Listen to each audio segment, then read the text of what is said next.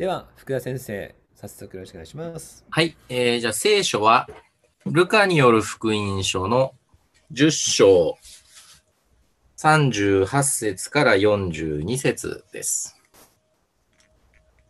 私、あの、新え聖書協会共同訳で読ませていただきますので、皆さんそれぞれの聖書でお読みください。ルカによる福音書の10章38から42です。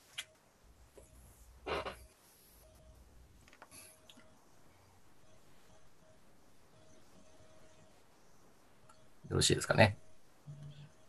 聖書協会共同訳でお読みします。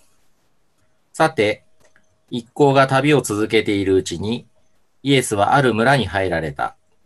すると、マルタという女がイエスを家に迎え入れた。彼女にはマリアという妹がいた。マリアは主の足元に座ってその話を聞いていた。マルタはいろいろともてなしのために忙しくしていたが、そばに立って言った。主よ、妹は私だけにおもてなしをさせていますが、何ともお思いになりませんか手伝ってくれるようにおっしゃってください。主はお答えになった。マルタ、マルタ、あなたはいろいろなことに気を使い思い煩っている。しかし必要なことは一つだけである。マリアは良い方を選んだ。それを取り上げてはならない。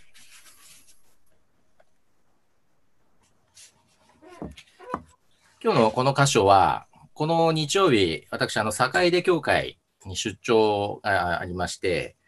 今、あの、前ね、あの、一度お会いしました山森先生が休職中ですので、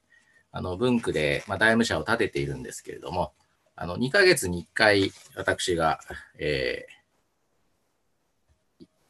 ー、2ヶ月に1回の1週だけ 行っている感じになります。で、まあ、説教と、あと礼拝後の懇談会っていうことで、まあ、教師招聘をもう一度整える、まあ、そういう役割を担わせていただいてて、で、まあ、あの、坂出に、えーまあ、説教は3回目なのかな？になりますけれども、それぞれちょっと、まあ、なんとなくテーマを決めてお話しさせていただきました。で、まあ、今回の箇所は、まあ、有名なマルタとマリアの姉妹の物語で、まあ、大体、まあ、もういろんな方が説教されてますから、もう皆さんも十分いろいろ伺ってるとは思うんですが、まあ、大体最初に読む、読んだ印象としては、まあ、マルタは良くて、あ、ごめんなさい、マリアは良くて、マルタは、まあ、ダメというか、まあ、静かに聞いている方は良くて、まあ、忙しく動き回るのは、避けられるべきだみたいな感じで片付ける印象があるかと思います。もちろん、説教を語る方々はそうでないと思うんですけれども、まあ、最初の印象としては、これはお姉さんダメだな、みたいな感じなイメージがあると思うんですが、まあ、もちろんそんな表面的なことを語ってるわけじゃないわけですね。で、大体教会でも、まあ、これを最初に聞くと、ああ、私マルタだわ、みたいな人はね、絶対いるんですけどね。まあ、不思議と私マリアだっていう人はあんまり見かけないんですが、まあ、とにかく、この、まあ、優劣が問題ではなくて、もちろん、シュイエスも、えー、マルタにですね、お前も黙って聞きなさいとか、そういうことを言ってるわけではないわけですよね。で、マルタがいろいろと、こう、救助をしている。そのこと自体は、尊いもの、尊い働きでしたけれども、まあ、大切な点を誤ってしまって、まあ、マイナスの分がプラスを、まあ、覆い尽くしてしまった。そんな分があるんじゃないかと。マルタはマルタで良い働きをしていたんだけれども、まあ、誤った一つの点で良い点を損なってしまったというところですね。で、まあ、それが何かといえば40節にありますが、まあ、聖書協会共同訳ではいろいろともてなしのために忙しくしていたがっていうところですね。これはあの、二つ前の公約聖書ですと、接待のた、接待のことで忙しくて心を取り乱しっていうふうに書いてあるんですね。まあ、それが、まあ、わかりやすいかなというふうに思います。で、よくあの、マルチン・ルターは、信仰とは多様なものだというふうに言っていたそうです。多様というのは、まあ、多くの様をなすっていうことですけれども、まあ、それが多忙になってしまうといけないわけですね。で、忙しいっていう字はもう、えー、利神弁に滅ぼすと書きますので、まあ、心が滅びると。そういう状況、まあ、多く心を滅ぼすっていうことになるので、まあ、多忙はあまり良くないと。で、特に、まあ、人を巻き込んで人をもう滅ぼしかねないっていうことですね。で、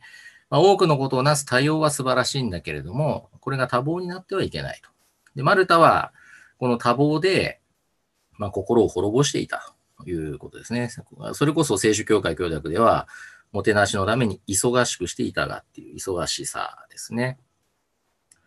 ですから、まあ、そうすると、まあ、余裕を失って人を裁きやすくなってしまうと。その点で、まあ、足を引っ掛けられたわけですね。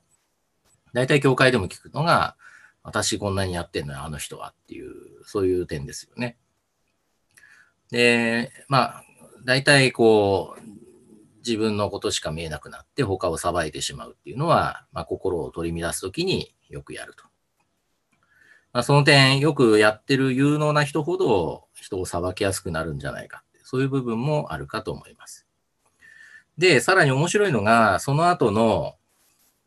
えー、そばに立っていったとあります。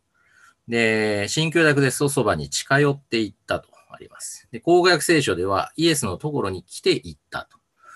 まあ、そういうふうに、まあ、日本語では割とさらっと書いてありますけれども、この来てという言葉が、他で例えば使徒言行録では、襲うっていうふうに訳されていたと思います。ですから、単純にイエス様のところにこう近寄ってきて、ちょっとイエス様みたいな感じで来たというよりは、まあ、遠くからこうガーって襲いかかるようなですね、つかつかやってくるような感じで、まあ、イエス様のところに来て、攻め立てるわけですよね。主よ、えーまあ、妹は私だけにおもてなしをさせていますが、何ともお思いになりませんか手伝ってくるようにおっしゃってください。これは、やっぱり、えー、私にこうだけ接待させてるマリアは問題だけれども、そのことを言わない主よあなたも問題だっていうような問いかけですね。でこれを思うと、まず、あって思い出すのがもう、最初のアダムとエヴァの場面です。で、アダムがその食べてはいけない木の実を食べたことを見られたときに、あなたが連れてきたあの女がっていうふうに言ったんですよね。だから、結局、私たちの罪の大元は、まあ、責任転嫁だなと。やってはいけないものをやったっていうことよりも、それを隠し、さらに人のせいにするっていうね。女が食べさせただけじゃなくて、あなたが連れてきたあの女がって言ってるので、神様あなたも問題だと。そういうふうに、えー、責任を転嫁するっていうところが、まあ、我々の問題点になるんじゃないかなというふうに思います。で、えー、まあ、おそらくこの時のマルタは、その、まあ、多忙のために、まあ、心を滅ぼして、えー、もう鬼のような形相で、なんていうと、いろいろ問題があるかもしれませんが、まあ、そう、襲いかかるような勢いで、主イエスに訴えたわけですね。で、そもそも、マリアがじゃあ接待してなかったのかっていうと、そんなことはなかったはずなんですよね。そあのまず、この、なんでイエス様がここに来たのかっていうと、そもそもマルタがイエスを迎え入れたっていうふうに書いてあるわけで、何のために迎え入れたかって言ったら、多分お話を聞くために迎え入れてるはずなんですよね。で、まあもちろんお客さんを呼んだら、そういうお茶の接待とかお菓子の接待とか当然あるんでしょうけれども、イエス様からしたら今日はまあ話をしに来たんだっていうとこですよね。で、そこにまあ気が回らなくなってしまってる。だからマリアはそういう意味では、一番主が望まれている仕方、喜ばしい仕方において接待をしている。それを彼女から取り上げてはならないっていうことで、まあ、マルタは無感覚になっていた。私だけにもてなしをさせていてっていう、そういうところがわかるかと思います。マリアは主が最も望んでいる仕方において接待をしていたと。マルタだけがしてたわけじゃないよっていうところですね。もちろんマリアは、ここでは一言も発していませんけれども、マルタはそういうふうに他者と比較をして、さらに相手を裁いてしまうと。そういうことになっています。一生懸命やってるのに、その人自身は確かに尊い働きをしているのに、まあ、余裕を失って、心を失って、まあ、自分を失って、さらには他者をも失いかねない。ということが、うん、まあ自分に照らし合わせてみても、まあ思い当たるところがあるわけです。で、まあ多くのことに心を奪われていたんですけれども、多くのことをしていたのが決して悪いわけではなくて、問題はその一つのこと、なくてならない一つのことで多くのことをするかどうかだということです。ルターが信仰とは多様なものだと言ったのは、多くのことを同時にしていく対応がもちろんいいんですけれども、それはなくてならぬ一つのことに結びついていないと、まあ、対応が多忙になってしまうということですね。だからそこはま非常にスレスレのところにあるんじゃないかなと。ただ一つの必要なこと、まあ、主の足元で御言葉を聞いて、そこで多くのことを成していく力を得るっていうことだと思います。で、かつてですね、これはあの、僕が聖ヶ丘にいた時に聞いたので、えー、学生時代だと思いますけれども、多分青年会で聞いたんじゃないかな。その、まあ、ある新聞の若者のページに、21歳の青年の声が載せられていたそうです。これは別に聖書のことを言ってるわけではないんですが、なくてならぬもの、不思議な言葉、疲れが全身を覆い、心は悩みにかき乱され、本当の安息が欲しくて、声にならぬうめきをじっと耐えているとき、どこからともなく私の心に響いてくる不思議な言葉、なくてならぬもの。このどこからともなく私の心に響いてくる不思議な言葉、なくてならぬものっていうのは、レッド・イット・ビーに影響されているだろうという、そういう形で紹介されていました。どこからともなく響いてくる不思議な言葉、let it be っていうことですね。で、このなくてならぬものってじゃあ何なんだって言ったときに、まあ、テリヒという神学者は、究極的な関心だと言ったそうです。まあ、生きるとか、まあ、人生の究極、生きているもの、まあ、死を超えてある命とか、そういう関心。でなくてならぬものは究極的な関心だ。永遠の命、そこに、まあ、関心を、究極的な関心を寄せると。シュイエスがこの世に来られた。私はいつでもどこでもあなた方と共にいると。だから、力むこともなく、絶えむこともなく、身も軽く生きていったらよいのだ。そういう究極な世界、最後の最後に、主の愛の御懐にいるならば、力まずに、かといってたるまず、身も心も軽くしていったらいいんだ。そういう思いで聞かれると、まあ楽になるかなと思います。で、もう一つ、もう有名な星野富弘さんの詩がありますけれども、あのタンポポの詩がありますよね。あれ、いつだったか君たちが空を飛んでいくのを見たよ。風に吹かれて、ただ一つのものを持って旅する姿が嬉しくってならなかったよ。人間だってどうしても必要なものはただ一つ。私も余分なものを捨てれば空が飛べるような気がしたよ。っていうのがありますね。えなくてならぬものを一つだけ持って、その一回限りの生をまあ、多くのことをやり抜けたらどれだけいいだろうかというふうに思います。で、今回この説教題を、まあ、動かず動くという説教題にしたんですね。で、これも、まあ、パクリなんですけれども、動かず動くって、あの、例えば車輪、まあ、車のタイヤもそうですけれども、タイヤがフル回転するのには、軸があって、タイヤが回るわけですね。で、まあ厳密に言うとその軸も動いてるのかもしれませんけれども、まあ、動かない軸に支えられてこそ、小さいタイヤだろうが大きいタイヤだろうがフル回転させられると。まあ、激しく動く時代だからこそ、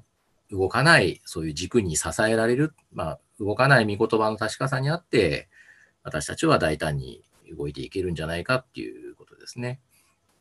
で、そもそも、この聖書の箇所はこの後のことがないので、まあ、あまり憶測でしてはいけないんでしょうけれども、御言葉を心静かに聞いたら、やっぱりその御言葉のもとに動いていく方に傾くんじゃないかと思うんですね。行動していこうっていうふうに促されると思うんです。そして、本当に行動した人は、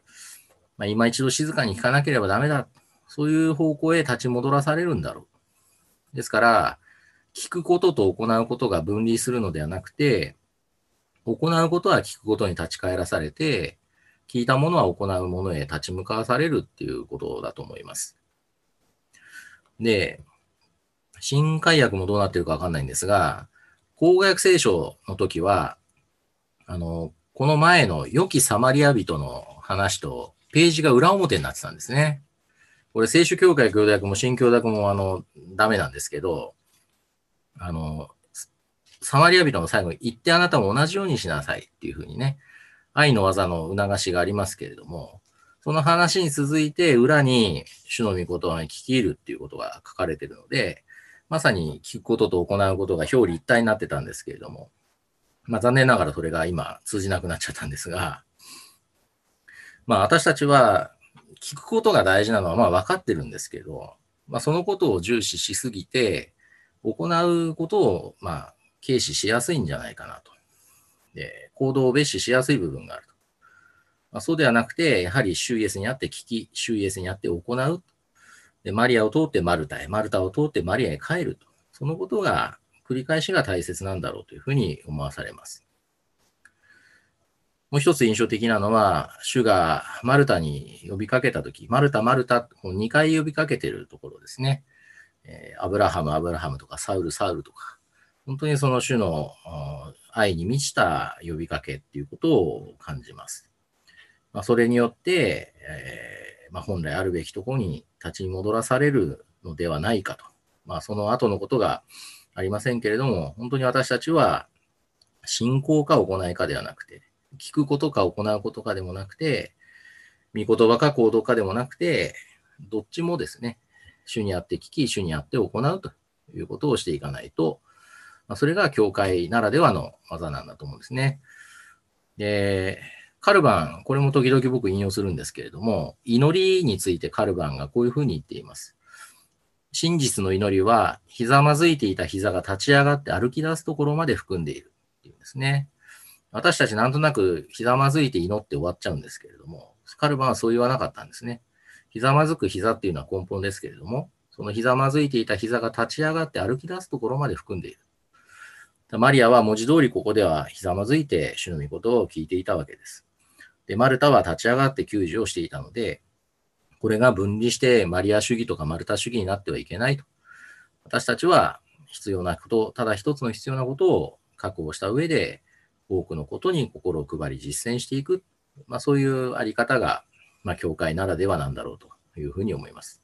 まあ、聞くだけだったらですね、良いお話を聞きたいだけだったら、まあ、そういう講演を聞きに行けば良いのですよね。で、かといって私たちは社会運動だけしてるわけではなくて、私たちはやっぱり御言葉によって動かされるし、動いた後はやっぱり御言葉を聞きに戻らなければならないっていう、その促しを、まあ、日々感じていきたいなというふうに思います。まあ、それが私たちの生涯を貫く課題でもあるのかなということを、まあ、この御言葉によって確認させられたということです。でお祈りいたします。父なる神様、真理は楕円だというふうに教わったことがあります。あれかこれかではなくて、中心点が2つある楕円のように、あれもこれも大事であると。私たちは、聞いて行う。そのことなしには何もなし得ません。主の御事を聞いて、そこから立ち上がらされて行動していく、実践していく。そして、いろいろやった後に、やはり御言葉に戻らなければ、徒労に終わる。そのことを身を通して知っています。どうか御言葉から押し出されて、また御言葉に立ち返る。主にあって聞き、主にあって行う。そうした多様な生き方を感謝して受け取り、そしてまたそれを捧げ返すその時まで、あなたの御言葉のもとに全身全霊、与えられた生を味わい尽くす。その時の連続であらしめてください。主イエスキリストの皆によってお祈りいたします。アーメン。